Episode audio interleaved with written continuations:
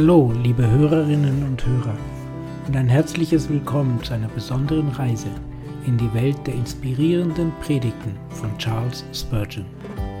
In diesem Podcast werden wir in die tiefgründigen und zeitlosen Botschaften dieses einflussreichen Predigers aus dem 19. Jahrhundert eintauchen. Charles Spurgeon, der auch als Prinz der Prediger bekannt ist, hat uns ein unschätzbares Vermächtnis an Predigten hinterlassen, die auch heute noch von unglaublicher Bedeutung sind. Seine Worte berühren die Herzen und Seelen von Menschen auf der ganzen Welt und wir fühlen uns geehrt, sie hier mit Ihnen zu teilen. In jeder Episode dieses Podcasts werden wir uns eine seiner Predigten anhören und ihre zeitlose Weisheit und geistliche Tiefe genießen. Wir hoffen, dass Sie durch diese Sendungen ermutigt werden, sich inspirieren lassen und zum Nachdenken angeregt werden. Ob Sie nun ein langjähriger Kenner von Charles Spurgeon sind oder zum ersten Mal von ihm hören, dieser Podcast wird Ihnen eine reiche Quelle geistlicher Nahrung bieten. Wir laden Sie ein, sich zurückzulehnen, zu entspannen, zuzuhören und die zeitlosen Wahrheiten zu entdecken, die in diesen Predigten verborgen sind. Danke, dass Sie sich für Spurgeons Predigten entschieden haben. Wir freuen uns darauf, Sie auf dieser Reise der Einsicht und Inspiration zu begleiten.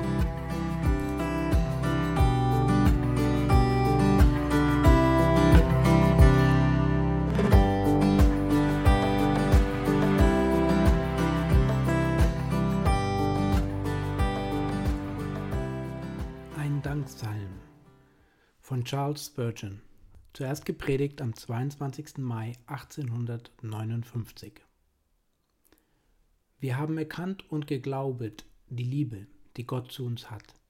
1. Johannes 4,16 Es gewährt uns ein hohes Vergnügen, Beschreibungen des heiligen Landes von scharf beobachtenden Reisenden zu lesen, welche uns von den anziehenden Schauplätzen desselben in glühender Sprache ein Bild entwerfen. Ich muss gestehen, dass alle Bücher, welche von dem Lande erzählen, wo Jesus gelebt hat und gestorben ist, ungemeine Anziehungskraft auf mich ausüben. Aber eine noch höhere Wonne muss es sein, selbst in diesem Lande zu reisen, auf demselben Platze zu stehen, wo Jesus einst predigte und betete, niederzuknien im blutgefleckten Garten Gethsemane, in welchem der Herr jenen heiligen Blutschweiß vergoss. Ich kann mir kaum eine Vorstellung davon machen, was für ein Gefühl einen wahren Christen durchbeben muss, wenn er auf Golgatha steht, derjenigen Stätte, welche vor allen anderen heiligen Städten der Seele eines Gläubigen die liebste sein muss. Alle Beschreibungen, welche der Reisende uns machen kann, vermögen doch niemals die Empfindungen zu wecken, die wir fühlen würden, wenn wir wirklich dort wären. Nun, dies Gesetz der Natur will ich übertragen auf Sachen der Gnade. Ich werde am heutigen Tage nach Kräften von den großen Taten der Güte Gottes in den Seelen seines Volkes zu euch reden.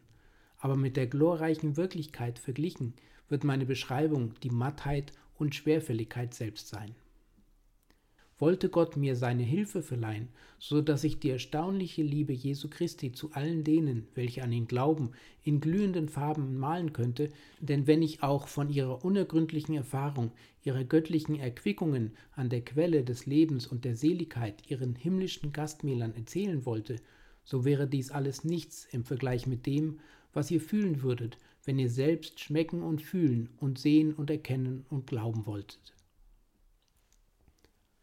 Lasst mich noch ein anderes Bild daran anschließen, um euch diese Wahrheit noch deutlicher zu machen. Denket, ein beredter Fremdling aus einem sonnigen Klima wollte sich bemühen, euch die Früchte seines Landes recht würdigen zu lernen. Er schildert sie euch. Er schildert ihren wunderlieblichen Duft, ihren kühlenden Saft, ihre herrliche Süßigkeit, aber wie machtlos würde seine Rede sein, verglichen mit eurer lebendigen Erinnerung, wenn ihr selbst von den Lieblichkeiten seines Landes genossen hättet. Ebenso ist es mit den guten Gaben Gottes. Mögen wir sie schildern, so gut wir es vermögen, wir können doch nimmer die Freude und das Entzücken in euch erwecken, welches von dem Menschen gefühlt wird, der von ihnen lebt, dem sie sind sein tägliches Brot, sein Manna vom Himmel, sein Wasser aus dem Felsen. Im Gefühl, im eigenen Schmecken, im wirklichen Aufnehmen und Genießen, darin besteht vor allem die höchste rednerische Kunst, mit welcher wir euch die lieblichen und kostbaren Dinge Gottes auslegen können. Vor allem beachtet, dass Johannes aus eigener Erfahrung spricht und darum hat seine Rede eine vorzügliche Kraft. Darum müsst ihr euch aber auch gestehen, dass ihr seine Sprache nicht verstehen könnet, wenn ihr nicht selbst in jenem Zustande seid, so dass aus eurem Munde das Echo auf die Worte erschallen kann. Wir haben erkannt und geglaubet die Liebe, die Gott zu uns hat. Es sind viele hier, welche, wie ich nicht zweifle, dieser Erklärung des Apostels beipflichten werden. Der Heilige Geist aber möge mir beistehen, wenn ich es jetzt unternehme, ein Bild zu entwerfen von dem unaussprechlichen Danke derer, welche haben geglaubet und erkannt die Liebe, die Gott zu ihnen hat. Zuerst nun betrachte ich meinen Text als einen Ausdruck der christlichen Erfahrung, zweitens als die Summe des christlichen Zeugnisses und danach als die Grundlage des christlichen Mutes. Erstens Zuerst also haben wir vor uns einen Ausdruck der christlichen Erfahrung. Manche werden dies bezweifeln. Wenn ihr manche Christen auffordern und zu ihnen sprechen wolltet, wohlan, saget uns in kurzen Worten, was ihr vom christlichen Leben denket. So würden sie mit einem tiefen Seufzer beginnen und würden dann, nur aufs leiseste auf die göttliche Gnade hindeutend, mit der Beschreibung ihrer beständigen Seelenkämpfe, ihrer tiefen Trübsale, ihrer verzweifelten Anfechtungen, ihre furchtbaren Verderbtheiten fortfahren und würden schließen mit einem zweiten Seufzer. Aber ich glaube, wenn ein gesunder Christ aufgefordert wird, diese Frage zu beantworten, nun könnt ihr mir in einem kurzen Satze eine Beschreibung eurer christlichen Erfahrung geben. Ein gesunder Christ würde freudig hervortreten und sprechen, ich will nichts von mir selbst sagen, sondern nur zur Ehre Gottes reden, aber eins fühle ich mich doch gedrungen zu versichern. Ich habe erkannt und geglaubet die Liebe, die Gott zu mir hat. Das würde sein Bekenntnis christlicher Erfahrung sein, und nach meiner Überzeugung ist dies das beste Bekenntnis, das ein Kind Gottes ablegen kann. Es ist wahr, wir haben unsere Versuchungen, aber es ist ebenso wahr, dass wir aus ihnen errettet werden. Es ist wahr, wir haben unsere Verderbtheiten, und in tiefer Trauer erkennen wir diese Tatsache an, aber es ist ebenso wahr, dass wir einen Erlöser haben, der alle in sein Erlöserherz einschließt und diese Verderbtheiten besiegt und uns Kraft gibt, den Drachen unter unseren Füßen zu zertreten. Wenn wir zurückblicken, wagen wir nicht zu leugnen, dass wir die Höhle eines Leoparden passiert haben. Es wäre Unrecht, wenn wir es leugnen wollten, dass wir durch den Morast der Kleinmut mühsam durchgewartet und dass wir durch das Tal der Erniedrigung gekrochen sind. Aber wir dürfen sagen, dass wir alles nun glücklich überstanden haben. Wir sind durchgekommen, sind nicht drin zurückgeblieben, haben wir unsere Gebeine nicht drin zurückgelassen, dass sie von der brennenden Sonne gebleicht werden und unsere Leiber dem Löwen zur Beute gefallen wären. Unsere Sorgen sind die Herolde der Gnade gewesen. Unser Gram und Kummer kann die lieblichen Lobgesänge nicht trüben, denn wir halten diesen Kummer für die tiefen Bassklänge unseres Gesanges. Je tiefer unsere Trübseele, desto lauter unser Dank gegen Gott, welcher seine Knechte durch alle sicher hindurchgeführt und bis jetzt uns sicher bewahret hat. Unsere vergangenen Trübsale stören ja unsere selige Anbetung nicht, sie schwellen nur den Strom unserer dankbaren Empfindung. Mögen wir auch alle unsere Versuchungen niederschreiben und auf die Rechnung bringen, so müssen wir doch immer dies eine unwiderlegliche Geständnis ablegen. Wir haben erkannt und geglaubet die Liebe, welche Gott zu uns hat. Ihr werdet den Unterschied bemerken, welchen der Apostel macht. Ich möchte wohl nicht imstande sein, es klar und deutlich darzulegen, aber es ergriff meine Seele wie eine sehr schöne Beschreibung der zweifachen Christenerfahrung. Bisweilen erkennt der Christ die Liebe, welche Gott zu ihm hat, und zu anderer Zeit glaubet er daran. Darin liegt ein Unterschied, und ich hoffe, ich werde denselben euch klar machen können. Bisweilen erkennt der Christ die Liebe, die Gott zu ihm hat. Ich will zwei oder drei besondere Fälle anführen, auf welche Weise er sie erkennt. Bisweilen erkennt der Christ die Liebe, indem er sie sieht. Er geht in sein Haus, er findet es angefüllt mit reichem Vorrat, sein Brot wird ihm gegeben und sein Wasser ist ihm gewiss. Das Geheimnis Gottes ist in seiner Hütte, der Allmächtige ist mit ihm und seine Kinder blühen um ihn her.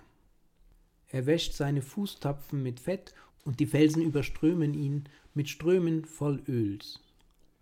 Seine Wurzel ist ausgebreitet am Flusse und der Tau liegt die ganze Nacht auf seinen Zweigen. Seine Herrlichkeit pranget frisch in ihm und sein Bogen ist neu verjüngt in seiner Hand. Er ist gesegnet bei seinem Ausgang und bei seinem Eingang. Er besitzt die Segnungen des Himmels über sich und der Tiefe, die unter ihm liegt. Wie um den Hiob, so hat auch um ihn der Herr eine Hecke gezogen, um ihn und um alles, was er besitzt. Nun wahrhaftig, ein solcher kann sagen, ich erkenne die Liebe Gottes, denn ich sehe sie. Ich kann es sehen, wie die gnadenreiche Vorsehung aus den Füllhorn ihrer Fürsorge einen reichen überströmenden Segen an alle dem hervorquellen lässt, was meine Seele nur wünschen kann. Indes würde dies alles noch nicht hinreichen, ihn vollständig von Gottes Liebe zu überzeugen, wenn er nicht auch das Bewusstsein in sich trüge, dass all jene Dinge ihm nicht gegeben werden, wie man Träber vor die Säue wirft, sondern dass sie ihm verliehen sind als Liebespfänder eines liebereichen Gottes.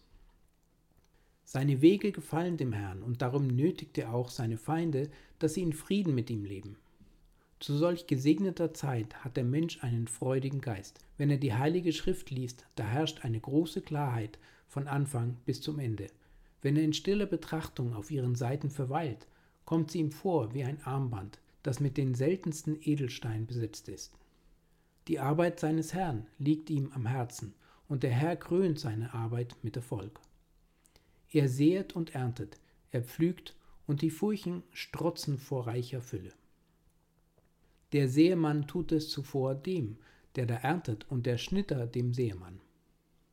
Gott gibt ihm viele Ernten in einem Jahre. Das Werk seiner Hände ist fest gegründet, und seine Liebesarbeit ist angenehm vor Gott. Der Herr hat ihm einen unermesslichen Reichtum verliehen, hat ihn gesegnet, sein Kelch läuft über vor Fülle, er hat alles, was sein Herz wünscht. Nun, spricht er, erkenne ich die Gütigkeit Gottes. Das ist in Wahrheit ein sehr leichtes Werk, und so leicht als es sein mag, dürfen wir doch nicht vergessen, dass wir solche Zeiten gehabt haben. Zwar haben wir viele Versuchungen gehabt, aber mitten in der dürren Einöde unserer Versuchung da leuchtete uns zuweilen eine blühende Oase entgegen. Wir können zurückschauen auf manch sonnigen Punkt und können sprechen, wahrhaftig, die Arme der Liebe haben mich umfasst, sowohl in zeitlicher wie geistlicher Beziehung. Er hat mich gestellt auf einen Felsen, er hat fest gegründet meinen Wandel. So also erkennt der Christ die Liebe Gottes. Ein anderer Fall, wo der Christ seines Vaters Liebe erkennt, ist er, wenn er dieselbe sieht, nachdem er eine Trübsal überstanden hat.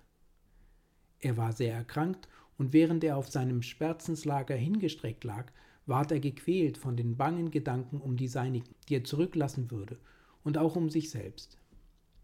In der Stunde der Verschmachtung schrie er um Befreiung zu Gott, und siehe, endlich fühlte er wieder frisches Blut durch seine Adern rinnen, neue Lebenskraft ward ihm verliehen, und mit leichten, elastischen Schritten trat er wieder auf den grünen Rasen und jubelte, der Herr hat mein Schreien erhört, wie einst den Hiskia, und hat meine Tage verlängert. Nun erkenne ich die Liebe, welche Gott zu mir hat. Einmal hat er große Verluste in seinen Geschäften erlitten. Da wird ein Vorhang nach dem anderen in seiner Behausung zerrissen, die Seile werden entzweigeschnitten und alle Zeltpflöcke werden vom hereinbrechenden Feinde herausgerissen. Schon denkt er zuletzt, dass ihm gar nichts übrig bleiben werde und spricht, in Unmut werde ich sterben. Denn sein Bankrott springt ihm in die Augen. Aber plötzlich tritt die Zeit der Flut ein.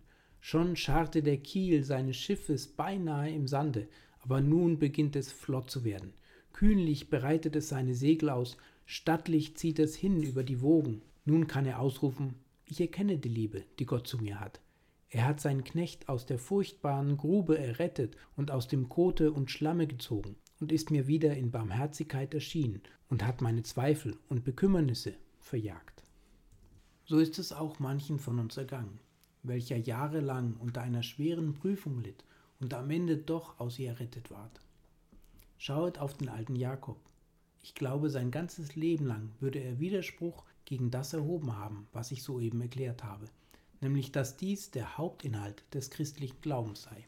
Er würde gesagt haben, nein, junger Mann, ich sage euch, so ist es nicht. Mein Leben ist voll Trübsal und Prüfungen gewesen. seit ich meines Vaters Haus verließ. Und wir könnten ihm auch den Grund davon sagen, wenn er es besonders wünschte.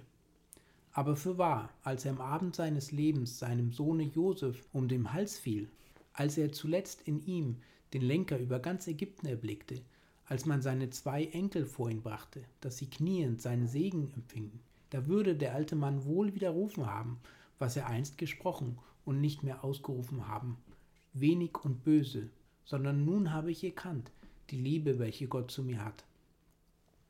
Und wirklich beschloss er auch sein Leben mit einem Lobgesange. Er starb mit dem Lobpreise des Engels auf seinen Lippen, der ihn gesegnet und vor allem übel behütet hatte. Selbst Jakob ist keine Ausnahme von der großen Regel, dass das Leben des Volkes Gottes ein Beweis für unseren Text ist. Wir erkennen und glauben die Liebe, die Gott zu uns hat. Aber es gibt noch andere Wege, auf denen Gottes Kinder ihres Vaters Liebe erkennen. Außerdem, dass sie dieselbe sehen, können sie dieselbe bisweilen auch fühlen. Es gibt Zeiten, wo der Vater sein Kind in seine Arme nimmt, es an seine Brust drückt und es mit dem Küssen seiner Lippen küsst. Das sind die zärtlichen Ausdrücke, welche die innige Gemeinschaft an den Tag legen sollen, die Gott mit seinen Kindern hat. Ja, Johannes konnte sagen, wir haben erkannt die Liebe, hatte doch sein Haupt an Jesu Busen geruht. War er doch mit ihm im Garten Gethsemane gewesen, hatte er doch mit auf dem Berge der Verklärung verweilt, war er doch auch immer bei ihm gewesen, dass er seine außerordentlichen Wundertaten verrichtete, und aufgrund der Tatsache, dass er beim Abendmahl, dass er in seinen Leiden und bei seinen Wundertaten Gemeinschaft mit ihm hatte, konnte er wohl sagen, wir erkennen die Liebe, die er zu uns hat. Aber habet nicht auch ihr und ich Lasst uns nur von unserer persönlichen Erfahrung sprechen. Haben nicht auch wir Gemeinschaft mit Christo gehabt? Es hat Zeiten gegeben, wo wir uns selbst nicht näher standen als Gott, wo wir überzeugt waren, dass wir in gleicher Gemeinschaft mit Gott standen, wie wenn ein Mensch redet mit seinem Freunde. In dem gerade überzeugt sage ich, dass wir von unserem eigenen Dasein und Leben überzeugt sind. Wenn wir auch bisweilen uns sagen, dass unser Leben oft viel Bitteres in seinem Schoße trägt, so hat es doch auch Zeiten gegeben, wo wir uns den Himmel näher fühlten und wo wir sprechen konnten, wenn das nicht die Herrlichkeit selbst ist, ist es doch die nächste Tür zu derselben. Wenn ich auch noch nicht selbst an jenseitiges Ufer des Jordan stehe, so steht doch wenigstens mein Meister am diesseitigen Ufer desselben. Darf ich auch jetzt noch nicht die goldenen Straßen wandeln, so werden doch dieselben Straßen auf Erden schon betreten von himmlischen Fußtapfen, während ich mit meinem Gott wandle. Es hat Zeiten gegeben, wo der Christ seinen gesegneten Zustand nicht vertauscht haben würde gegen eines Engels feurige Schwingen. Da hat er gefühlt, dass er bei Christo war und war davon so fest überzeugt, als ob er seine durchbohrten Hände und Füße gesehen hätte. Da konnte er sprechen, nun erkenne ich die Liebe, die Gott zu mir hat. Zu gewisser Zeit gibt es auch eine andere Erkenntnis, nicht so hoch vielleicht als die Gemeinschaft, welche zwar weniger Wonne und Entzücken mit sich bringt, aber nicht weniger wahrhaftigen Trost. Ich meine das untrügliche Zeugnis des Heiligen Geistes, des Geistes Gottes, der da Zeugnis gibt unserem Geiste, dass wir aus Gott geboren sind. Ich glaube nicht an jene Träume und Gesichte, mit welchen viele Menschen ihre christliche Erfahrungen trüben. Ich glaube nicht an jene geistlichen Erfahrungen von Hören einer Stimme, vom Sehen eines Engels und so weiter. Solche Sachen passieren wohl dann und wann, dann und wann aber, wenn man uns damit überhäuft, werden wir argwöhnisch und vermuten, dass sie völlig falsch sind. Aber ich spreche nicht als Fanatiker, nicht als Schwärmer, wenn ich bezeuge, dass es etwas gibt, das einer ausdrücklichen Offenbarung ähnlich ist, welche an jeden einzelnen Menschen vom Heiligen Geist aus ergeht. Insbesondere ist es dies geschriebene Wort Gottes, auf das wir uns stützen, als auf das sichere Wort des Zeugnisses, und ihr tut wohl, dass ihr darauf achtet, als auf ein Licht, das da scheinet in einem dunklen Ort.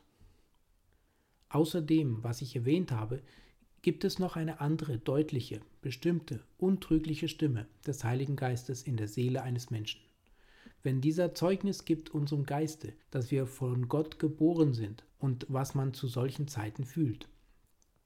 Ich will mich nicht dabei aufhalten, es auseinanderzusetzen, denn der natürliche Mensch würde mich nicht verstehen, und der geistige Mensch weiß es schon. Zu solchen Zeiten sagt der Gläubige, nun erkenne ich die Liebe, welche Gott zu mir hat. Trägt der Gläubige dieses innere Zeugnis einmal in sich, so mag der Teufel in eigener Person an ihn herantreten und ihm sagen, dass Gott ihn nicht liebt.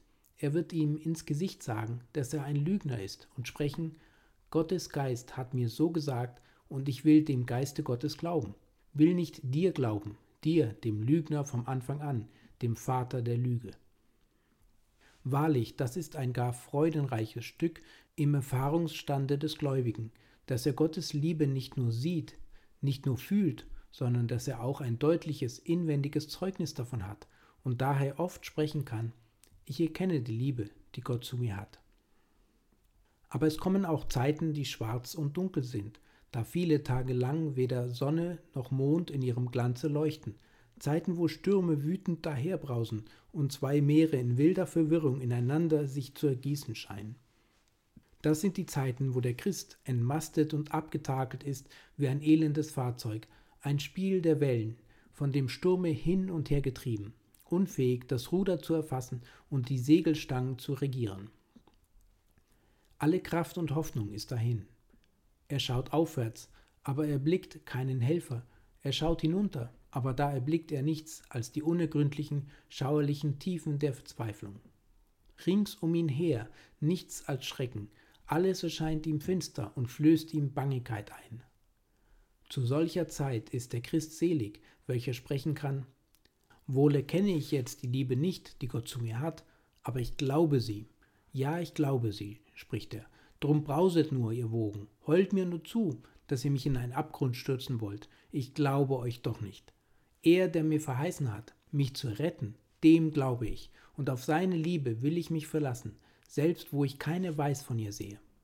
Ja, armseliges Schifflein, immer treib hin vor dem Ungestüm des Sturmes, und ihr da drüben, ihr Klippen, immer erklinget von den Wogen, die in grimmer Wut schallend an euch sich brechen.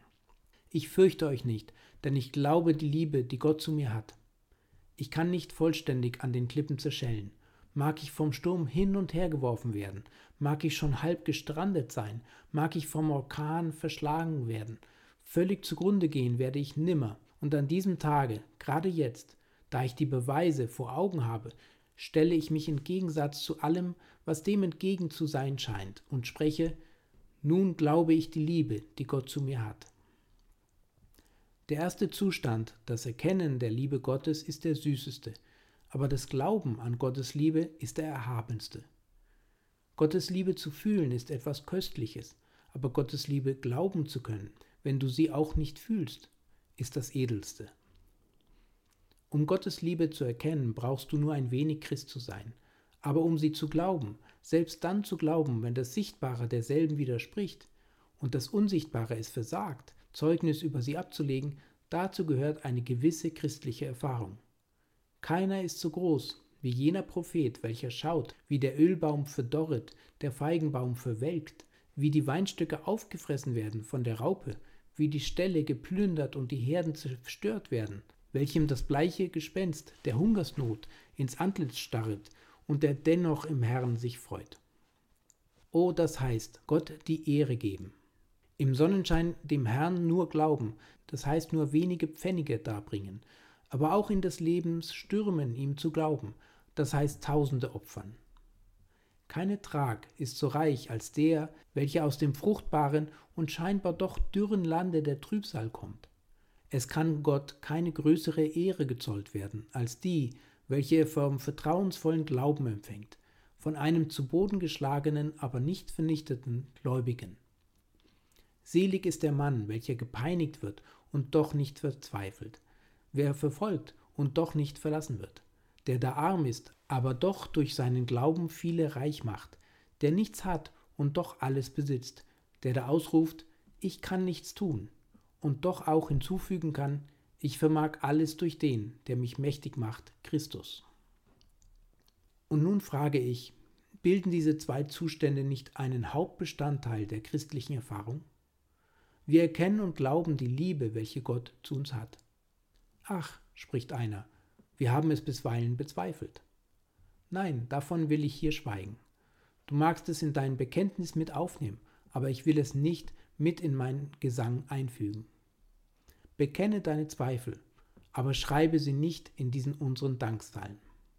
Ich bin überzeugt, wenn du zurückblickst, wirst du sagen, oh, was für ein Tor bin ich gewesen, dass ich jemals an dem treuen und unveränderlichen Gotte zweifeln konnte.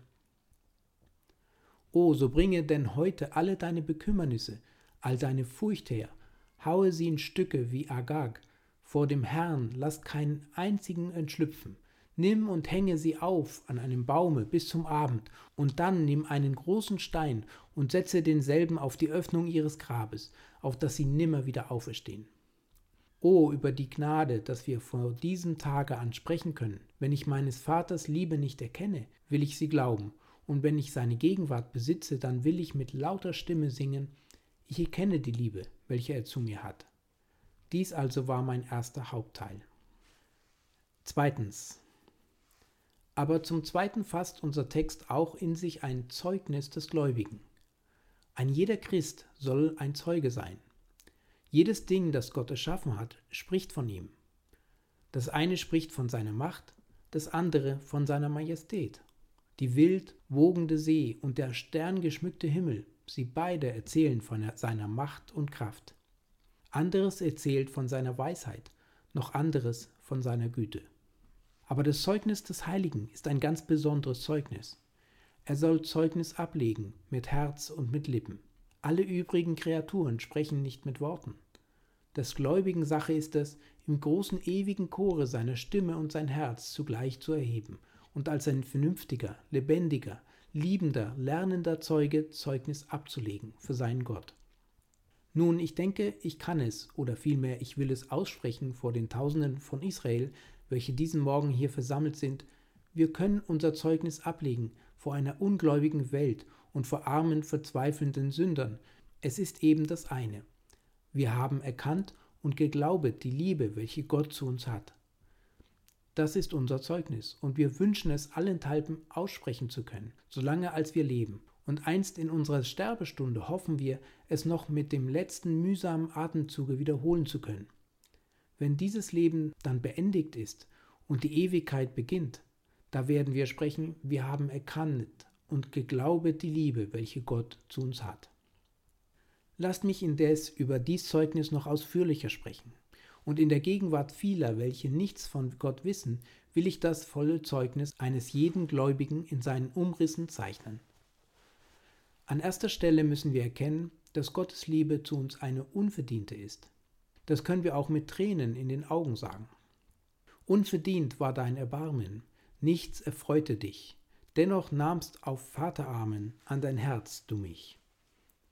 Unser freudiges Staunen wächst mit jeder Stunde, wenn wir an seine Liebe zu uns denken. Denn nichts war in uns, das diese Liebe hätte hervorrufen können. Oftmals haben wir uns selbst die Frage vorgelegt, warum habe ich deinen Ruf vernommen? Warum trat ich denn in deinen Gnadensaal?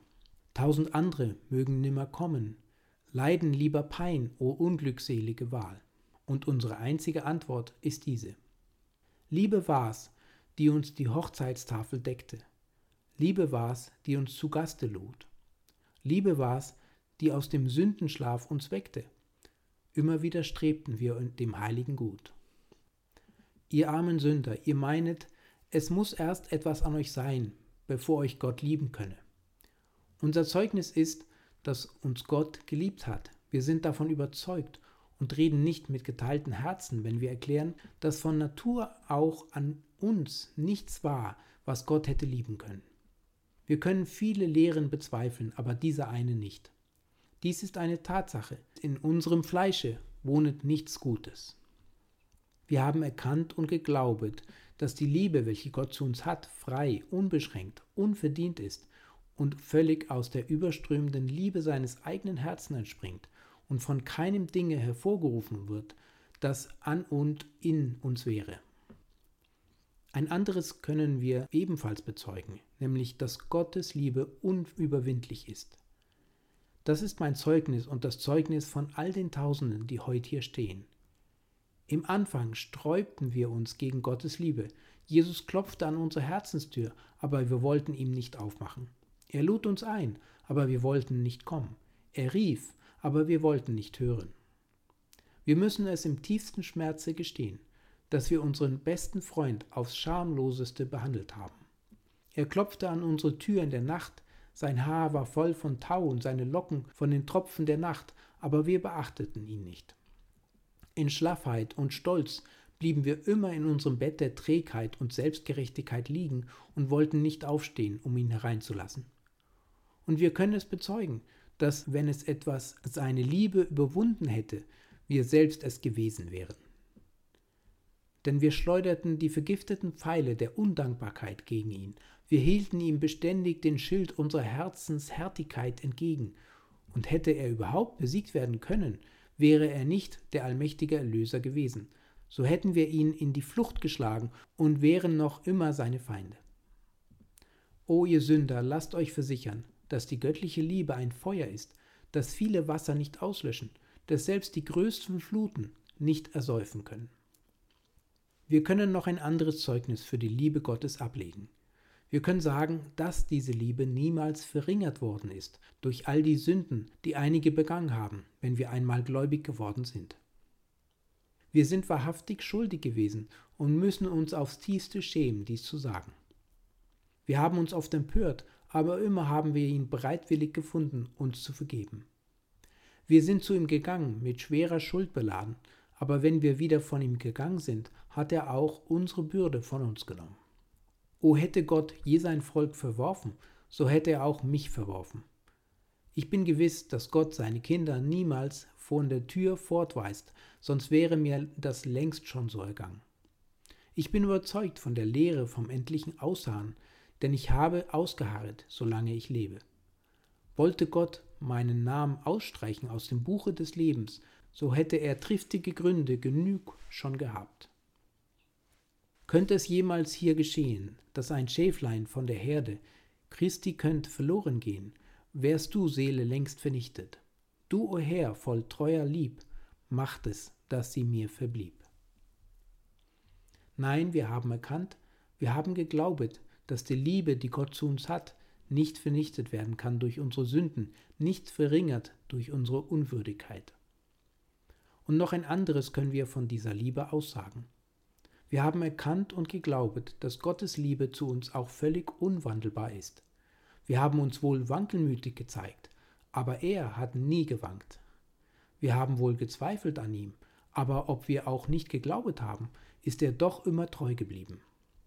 Wir sind zu Zeiten in die tiefsten Tiefen gesunken, aber nie so tief, dass sein Arm uns nicht erreicht hätte. Wir sind wohl, ist es wahr, bisweilen so weit von ihm gewichen, dass wir ihn nicht sehen konnten, aber er hat uns immer gesehen. Wir haben niemals das Ende seiner Allgenugsamkeit, nie eine Schranke seiner Allmacht gefunden. Niemals haben wir einen Wechsel seiner Liebe erfahren. Sei mein Grab auch trüb und stille, Gottes Herz hegt treue Lieb. Wandellos ist stets sein Wille, ewig er derselbe blieb. Meine Seele wechselt immer, seine Liebe wanket nimmer. Das haben wir erkannt.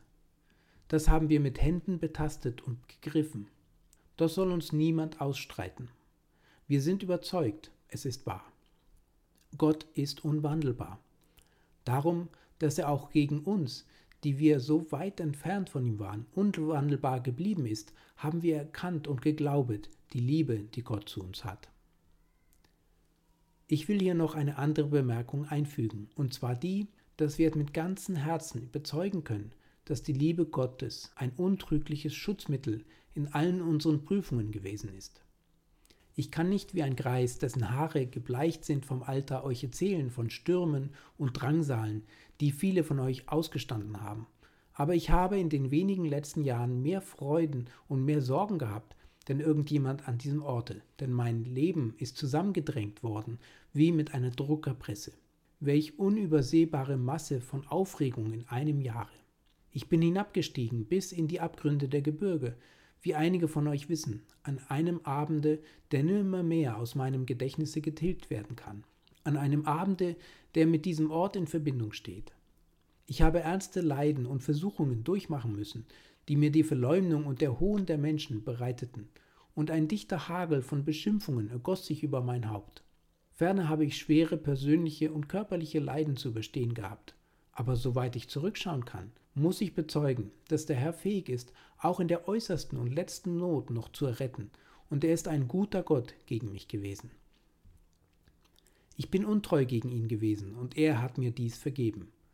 Aber er ist niemals gegen mich untreu gewesen, und wenn es mir freistünde, über den Rest meines Lebens zu verfügen, so würde ich nur von ihm mir meinen Weg vorzeichnen lassen, bis ans Ende, wie er bis jetzt es getan hat, denn für wahr Gutes und Barmherzigkeit werden mir folgen mein Leben lang, und ich werde bleiben im Hause des Herrn immer da.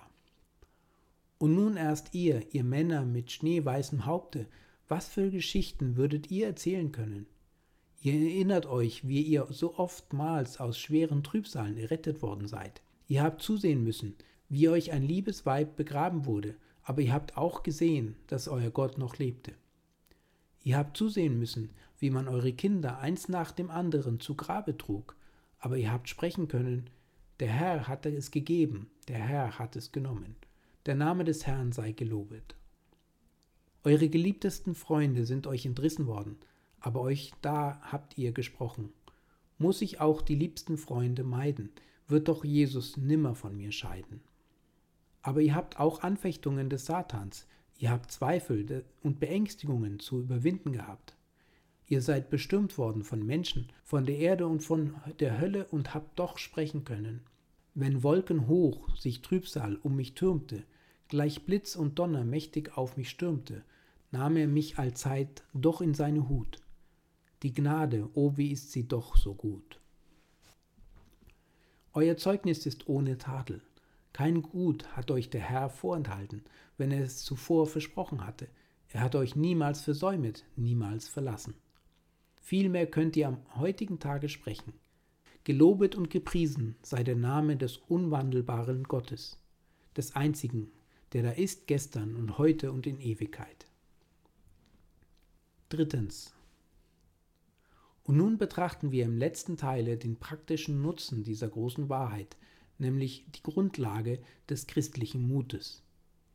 Denket, ich stiege jetzt von der Kanzel nieder zu euch. Ich kann nur wenig seelsorgliche Nachforschungen halten, wenn ich von Haus zu Haus gehe, und so wollen wir dies dem an diesem Morgen im Großen und Ganzen alles zusammentun. Und möge der Geist Gottes es segnen. Liebe Brüder und Schwestern, es sind heute einige von euch hier, welche sehr oft und sehr schwer geprüft worden sind euer Pfad ist durch Feuer und durch Wasser gegangen.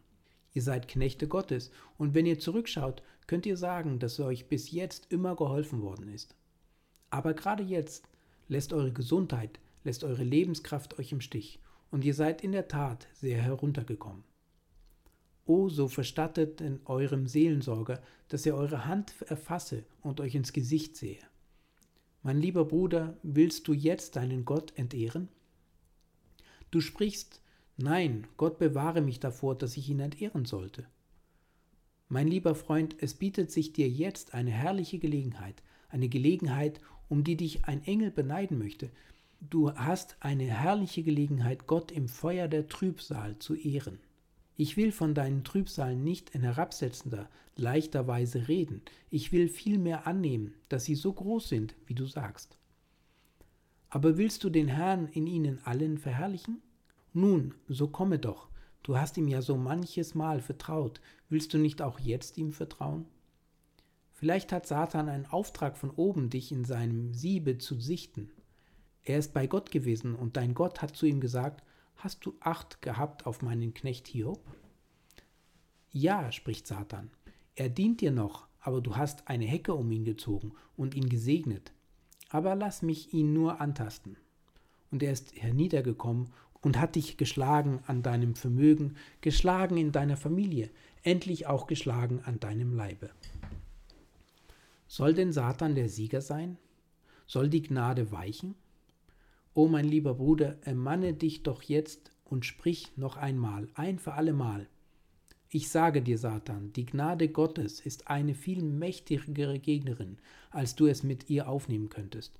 Mein Gott ist mit mir, und über all meinen Elend will ich doch kein Wort ausstoßen gegen den Herrn, meinen Gott.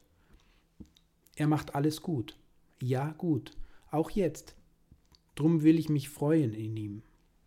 Der Herr ist allzeit erfreut über seine Kinder, wenn sie für ihn auftreten und zeugen können, während die Umstände sie Lügen zu strafen scheinen. Da erscheinen die Zeugen vor dem Gerichtshof.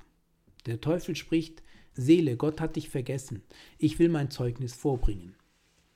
Zuerst erwähnt er deine Schulden, eine lange Rechnung von Verlusten. Bedenke doch, spricht er, würde dich Gott so tief sinken lassen, wenn er dich lieb hätte? Dann führt er deine Kinder an, sei es ihren Tod oder ihren Ungehorsam oder etwas noch Schlimmeres, und spricht, würde der Herr solches über dich kommen lassen, wenn er dich lieb hätte? Endlich bringt er deinen arm zerrütterten Körper zur Sprache, sowie auch deine Zweifel und Befürchtungen und den Umstand, dass dir Gott sein Antlitz verbirgt. Oh, spricht der Teufel, glaubst du, dass dich Gott auch jetzt noch liebt? Oh, es ist herrlich, wenn du dann hervortreten und auf alle diese Zeugnisse erwidern kannst, ich höre schon, was du sagen willst. Gottes Wahrhaftigkeit sollst du mir nicht antasten. Mag denn jeder Mann und alles in der Welt ein Lügner sein, ich glaube keinem von euch. Ihr alle sprecht, Gott liebt mich nicht, und doch liebt er mich. Und wenn die Zeugnisse gegen seine Liebe hundertmal vervielfältigt würden, würde ich dennoch sagen, ich weiß, an wen ich glaube. Ich weiß, dass sicher der gebauet, wer seiner Macht vertraut, sich seinen Händen anvertrauet, bis der jüngste Tag einst graut. Ja, er wird mich einst sicher zum Himmel führen, dass ich unverletzt bleibe auf dem Wege. Ich habe nur noch eine Anwendung von meinem Texte zu machen. In dieser zahlreichen Versammlung, die aus einer so großen Menge Menschen zusammengesetzt ist, gibt es gewiss manche, welche sprechen, ich kann nicht glauben, dass Gott mit einem so großen Sünder wie ich bin Erbarmen haben kann. Ich kann nicht begreifen, sagt ein anderer, wie wohl ich meine Schuld erkenne, ich kann nicht begreifen, dass die Liebe Gottes eine so große Missetat, wie die meine ist, austilgen kann. O lass mich deine Hand erfassen, und wenn dir die meine nicht genug ist, will ich dich auf diesen Galerien herumführen und dort unten, und hundert Hände würde ich dir geben können, und hundert von Lippen würden sprechen und sagen, O Sünder, glaube doch nimmermehr, dass die Liebe Gottes jemals überschritten oder vernichtet werden könnte durch deine Sünde. Denn ich habe Gnade erlangt. Und rings um diese Galerie würde es im Chore ertönen wie ein freudenreiches Evangelium und ich und ich und ich. Und du kannst dann hingehen zum Bruder und ihn fragen, was warest du? Ein Trunkenbold, spricht der eine. Ich war ein Flucher, ich lästerte Gott, spricht ein anderer. Ich liebte den Faustkampf und die Kegelbahn, sagte wieder ein anderer. Ich war ein Hurenjäger, ein Ehebrecher, und dennoch hat mir Gott vergeben. Oh, wie wollten wir doch alle frisch und freudig einstimmen in den Lobgesang zu Ehren der errettenden Macht Jesu Christi. Denn wir alle, denn wir haben alle jeder an seinem Teile jene Kraft erfahren. Und dann, meine lieben Freunde, erfasse ich eure Hände und spreche. Wir haben erkannt und geglaubet die Liebe, welche Gott zu uns hat. Und wir sind ja gerade die vornehmlichsten Sünder. O, so gebet doch Gott damit die Ehre, dass ihr glaubet, dass er fähig sei, euch zu retten durch das Blut Jesu Christi. Denn wenn dich der Herr jetzt fähig macht, dass du im Glauben ihm die Ehre gibst, so verlass dich darauf. Er hat ein gutes Werk in dir begonnen und hat sein Herz dir zugewandt. O Sünder, glaube, dass Gott die Liebe ist. O vertraue ihm, der seinen Sohn in den Tod gegeben hat. Er wird dir nichts verweigern. Wenn du in demütigen Glauben ihn bittest, wirst du wahrhaftig empfangen. Unser Zeugnis ist abgelegt. Ach, verwirf es nicht. Wir haben erkannt und geglaubet die Liebe, welche Gott zu uns hat.